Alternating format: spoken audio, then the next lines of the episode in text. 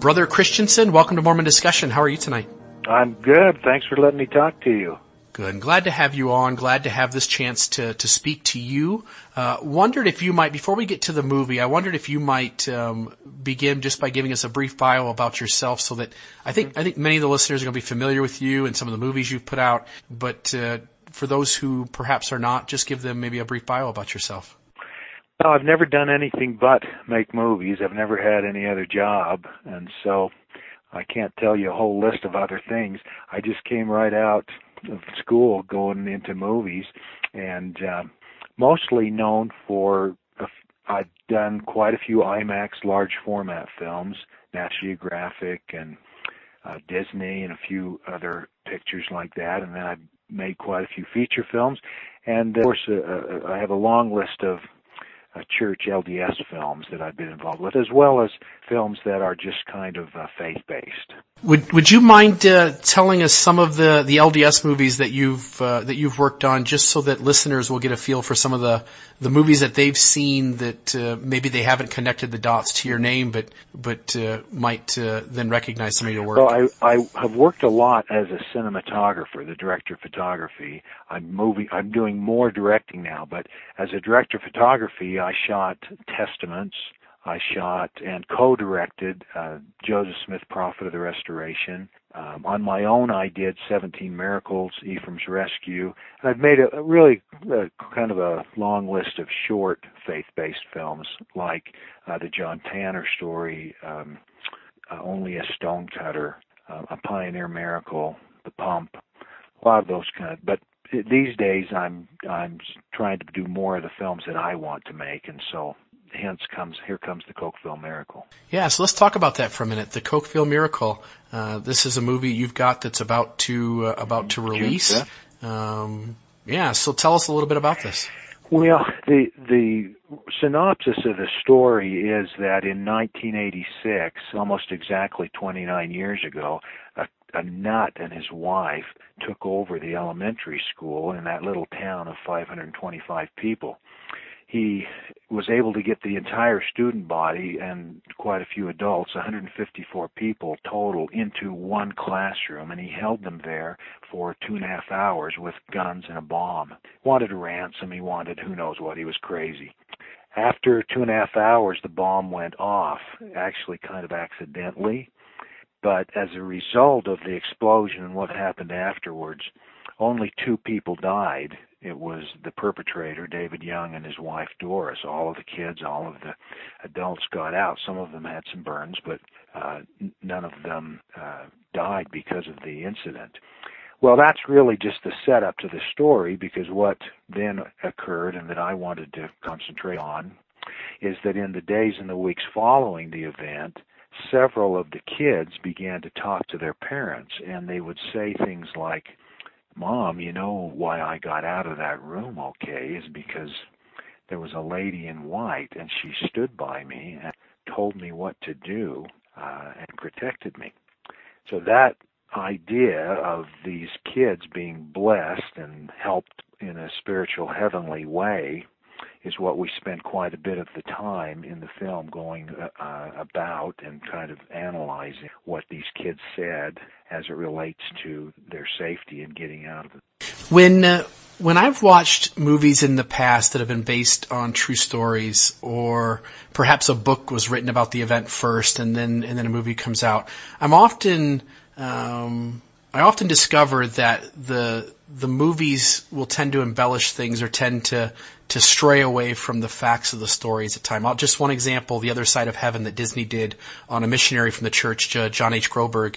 And the, the book version of him writing the story versus the, the movie version, just apples and oranges at certain points in the movie. Uh, my question for you is, how close to the actual events does uh, your portrayal of the movie stay? I really don't, I wouldn't say that I, uh, came up with and changed events. Of course, I come up with dialogue because we don't know what a lot of these people were saying and so forth and we you know I interject some humor to try to give some pacing to the film and that kind of thing but you know I think if if you talk to uh, the survivors especially those that have kind of been involved with it over the years they would tell you that it's it's pretty accurate Of course, I take a point of view. That's movie making, and I I arrange the story in the way that I feel like tells the best story. But yeah, I didn't really come in and just start making up stuff and whoop de doo. You know, I'm trying to tell a true story. So working on uh, on this movie and realizing you've got a, a, whole load of other work behind you that you've done on other things with with films from various capacities, uh, what made this one different? What was your experience in putting this one together that maybe separates it from the others? Well, I've done quite a few pioneer era films, and a difference there is they're all dead. That was 160 years ago kind of stuff. And now I'm doing what's basically a contemporary film. And I'm dealing with a lot of people that have opinions about this. And I'm able to interview them. And I did. We talked to a lot of people about their point of view and, you know, what they like and don't like about the story and about a possible movie. So it took a lot of extra time in that way, but it made the research kind of more palatable and I could I could talk to people instead of just only having a journal entry from a hundred years ago. Uh, and then in filming it, of course, we're we're trying to tell a contemporary story, and so I don't have to deal with horses, which is horses are hard. People don't just think, oh, you go out and you film horses, but this was fun. I had cars and people. That's a lot easier in that way to to deal with. um, and that is and that is kind of neat to hear. Uh how each movie goes together a little differently. Uh, what caused you to select this story? I mean, this this is such a unique story, and and in the next question, I want to talk to you a little bit about how little we've really heard of this uh, event up until the last few years. But what caused uh, you, uh, as a director, to to put this one together, to pick this story and make something about it? Well, I'm dri- I'm story driven. You know, I don't decide, okay, next I want to make a film that ha- uh, happens in uh, 100 years, or I want to make a film on this subject. I just look for stories that I find riveting and touching, and then I start to explore them. And I'm the screenwriter as well, so I typically start the script and see if I feel like I can make something out of it. And this was a story that I at first I I wasn't sure about it and I jumped in started writing the script and it only took a couple of weeks and then I I thought I like this. I think this is uh worth telling. And then we made the jump and said yeah let's let's go after this. Yeah it really is a a fascinating story and, that's why I want to kind of play off that idea that this is really a, a you know a story that kind of just grabs your attention right away and you want to know what happened. You want to know how everything unfolded. But this event happened in 1986 and yet it, it feels like to me and to some others that I've talked to about this event that up until the last year or two that uh, I've, I've essentially heard nothing of the Cokeville miracle. And yet in the last year or two, all of a sudden we're hearing about it. But yet this occurred, you know, you know, this is 25 years ago. Um, 29, yeah. Right. Why me, do great stories? Well, yeah, I was gonna say, why do great stories like this never get told, and and why do some of these things seem to just not grab anybody's attention? Well, I'll tell you my idea about that is it was a big news story, and it was boom, boom on the news and national coverage. And this side of it really, of course, didn't start coming out until days and weeks and, and sometimes months later. Well, by that time, the news you know, is it's an old story and they don't follow that. And quite a bit of the coverage of the story, it was kind of just sensational stuff. I mean, it's a guy with a bomb and he's captured a whole elementary and kids. So there's a lot of drama going on with that.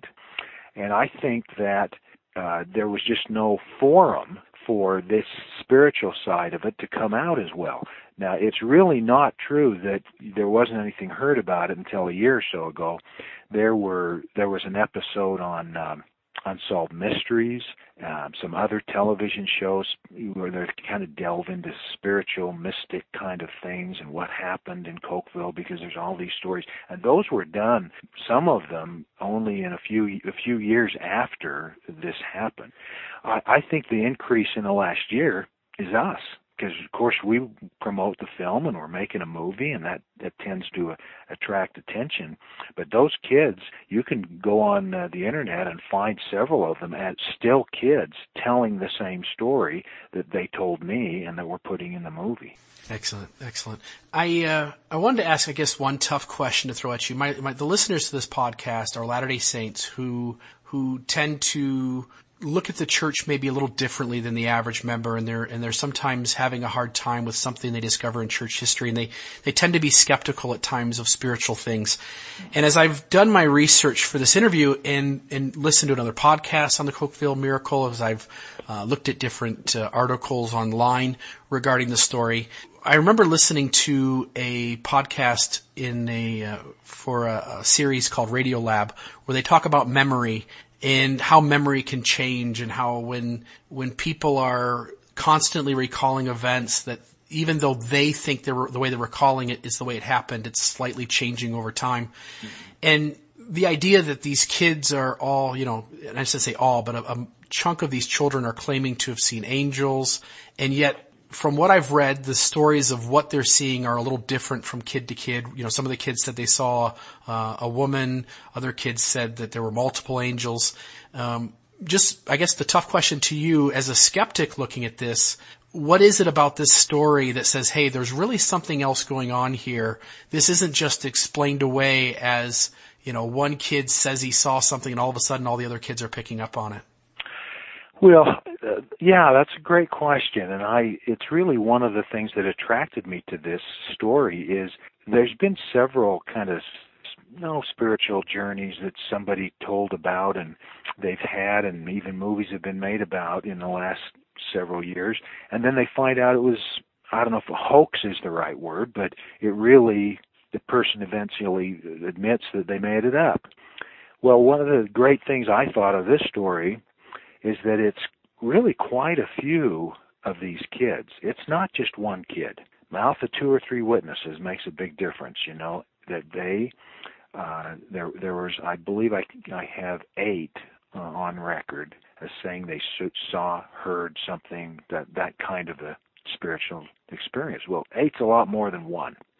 And then the second thing about that is that all of these kids talked to their parents about it in the days and the weeks following. Well, I talked to their parents, and their parents remember what was said at the time. So here comes, you know, at least they're witnesses of what the kids said at that time. And it corroborates with still what they're talking about now. And of course, there's, you know, differences. There were a few scenes where I was told by a few people different ways that that oh, the scene would come about. Uh, and it was, I had to just kind of pick one of them. But they weren't talking about the act miracle of what, say, a kid saw. It was just like, who did they tell first and what were they do when they said it? Were they running through the room playing and just stopped and said it or were they sitting there in a discussion? It was those kind of things that really aren't that important to the truthfulness of the story. Uh, so, uh, that these parents, they are they stand as a witness too that they're that this is what their kids said. And so boy you get counting that and you're getting into a lot of people that are corroborating these stories. When you ask about you know that they saw different things i think that's a fascinating part of this. Um some one child said that that he saw these angels and they you know they were they just looked reg- he didn't mention like an age and then another one, an angel she he saw was old because he pointed out a picture of her and she was old. Some of them said that we were all in white, that they looked like light bulbs. And then another uh, lady, as a child, she said that the woman that helped her, she was just dressed like a normal person. And I've had people uh, have said to me, having seen the film, why are you doing that? You're showing all these different ways that the kids saw the angels. You got to be consistent. And and I I thought about that when I did the interview and how I was going to handle it, and it didn't take me very long to realize I'm I'm not going to change what the kids said. I'm going to put on the screen the way they described it. And if one said that the lady that helped her was in a blue sweater, then that's what we're going to do. And another one said that it was an older lady, then that's what we're going to do. Now, my own view of that is that I think that those kids were given what worked for them. Uh, the the boy that saw an older lady, you know, then he identified it, her later in a fo- family photo book. Well, if he had seen her as a 26 year old, I don't think they didn't have a a picture of the lady as a 26 year old. They never would have made the connection, but they had a picture of her as a as a grandma. And I, I just I just that I have no problem with that that we see what relates to us. You know, this experience is I think it's kind of like uh, in Second Kings chapter six where Elijah prayed and he said, I pray thee open his eyes that he may see. And the Lord opened the eyes of the young man, and he saw and beheld the mountain was full of horses and chariots of fire round about Elijah. This is the experience where, you know, there, he's being protected by heavenly beings. And he saw a mountain full of horses and chariots of fire. Well, why would spiritual horses need to be there? That, that you know, in a logical sense, and chariots of fire, that doesn't make any difference. They, these are some kind of angels. They can defend whatever they want. What do they need a horse for?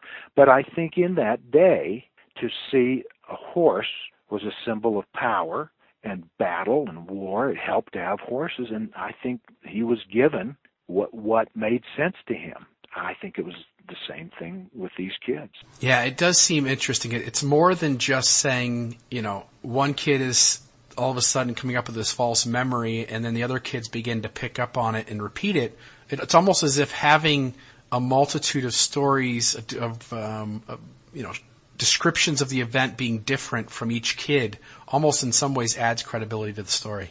Yeah, I have no problem with that. And and you know, hey, I'm practical about this. Maybe some kid did uh, change his story a little bit or I don't know whatever because he heard another kid had said something. I'm not saying that couldn't have or didn't happen, but I don't think of over eight people and the parents and all of this that's gone on over the year. I don't think it happened to every one of them that to me that that takes a bigger jump and leap of faith to believe that than to than what I believe that these kids actually saw something. Right. In the room, if I'm not mistaken, was the number that there's 154 children gathered together? Was that what the number was? Well, it's 154 people, okay. so there's there's about 136 children. Okay. Of the 136 children, and the the 20 you know 21 adults or so that were in that group. Uh, do we know roughly how many of you said you just mentioned the number eight. Do we know roughly how many of of these 154 people uh, later on said yeah i saw something well yeah it's about the eight. That's all i've been able to to kind of figure. Although you know there's stages of this. I mean you have kids who s- said they saw angels. Then you have a child who says a lady helped her out of the room. Then you have kids who hear a voice. And then maybe below that you have people who just have feelings, like they just felt they should go over by the window, which is what became the safe place because they were immediately picked up and thrown out the window. And then you have people who just felt calm and they felt like if you know I, I, this is going to be okay. I mean they're in there with a crazy man or whatever and they have these feelings. So yeah you've only got eight that we're i'm going to put in this classified section of these seeing these real miracles. But you've got a lot of these people that if you get down into the feelings section of it which i think you know that's worth mentioning and counts too so june 5th the Cokeville miracle comes out um, how's your testimony, Brother Christensen? How's your testimony been affected uh, by you know working on movies and, and working with movies that have a, a, spiritual message in them? You've just been involved in so many films, both both within LDS context and even outside of that. Um, I was just looking at some of the things that you've uh, you know that you've that you've been a part of, and when I look at movies like Forever Strong. Uh, and there's, you know, there's a host of others. There's, uh, as I'm looking here at the uh, filmography of things that you've worked on, I think there's 66 different uh, productions that you've been a part of. But each of these, in some way, have been some kind of spiritual message or context. Uh, how's that blessed your life, or what, what have you taken away from those things, or how's your testimony been affected? Well, I have to admit to you, Bill. Actually, I, I've spent a lot of my career just working on secular kind of films and commercials and things like that. But I do cherish these that I think have more meaning. And as I get older, I'm pushing myself that way to things that I think matter and will last. To me, testimony wise, it's like drops in a bucket. You know, I, I've never done one movie or had one incident where all of a sudden, wow, I'm going to, I believe that kind of a feeling. I get drops. And every film, I just get a little more. And I have feelings and I see things as we work and we try to tell a faith based or spiritual story that I feel good about and it strengthens me and, and strengthens my commitment that I want to uh, do what's right and spend my time trying to help others along a, a good path like um, I hope these films can take. Excellent. We're talking today with T.C. Christensen, uh, director of the Cokeville Miracle, which comes out uh, on the 5th of June. Uh, one last question for you. What's, uh, what's next on your list after this? Is there something else you're already kind of uh, beginning to plan out? Is there other things from you that we can begin to, to get excited about and look forward to beyond this, uh, this exciting movie that's coming out here soon? You know, for me, the, the choice of the story is the most important thing that I do.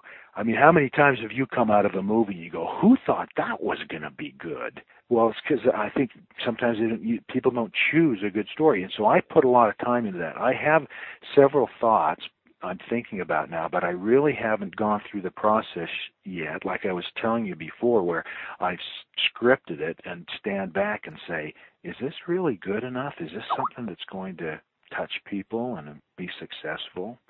So I, I, I, maybe in another two, two or three months, I'll have a better answer for you on that, Bill. Let me also comment too, though. Um, I want people to know that the Cokeville Miracle uh, is not a nationwide release. Uh, it's the Mountain West, then we're in quite a few bigger cities. Uh, Las Vegas is not one of them, but Arizona's, um, uh, Southern California, Dallas, Atlanta, Spokane, Sacramento. We're in quite quite a few bigger cities, but we're hoping to get some traction, get some people to come and see it, and then grow from there. That's how it works with small independent films. Well, I, I expect this to be a giant success. I know that uh, where I work and in my uh, my circle of uh, friends and acquaintances. There's already been quite a bit of stir about uh, this. I know at uh, my place of employment, we've already had two or three people on separate occasions, unconnected to each other, mention that the Cokeville Miracle was coming out and what a fascinating story it was. And people were jumping on the computer to try to read a little bit of like Wikipedia and other places that tell the story, just kind of the bare facts. And we're really excited, uh, Brother Christensen, to see the the this uh, as a cinema, you know, as a cinema production, and uh, looking forward to the movie. Just encourage the listeners to to check it out and to support Brother Christensen and the great work that he does. Uh, Brother Christensen, thank you so much for being on today, and just appreciate you giving us your time. Hey, it's fun to talk to you, Bill. We'll hope to see you at the theater. Come, thou fount of every blessing Tune my heart to sing thy grace. Streams of mercy never ceasing. Call for songs of loudest praise. Teach me some melodious sonnet sung by flaming tongues above. Praise the mount I'm fixed upon it, mount of thy redeeming love.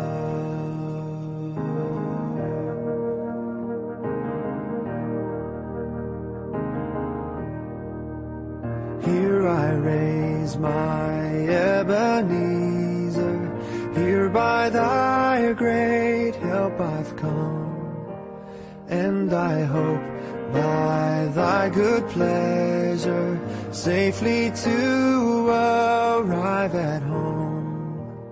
Jesus sought me when a stranger wandering from the fold of God. He to rescue me from danger interposed his precious blood. Precious blood.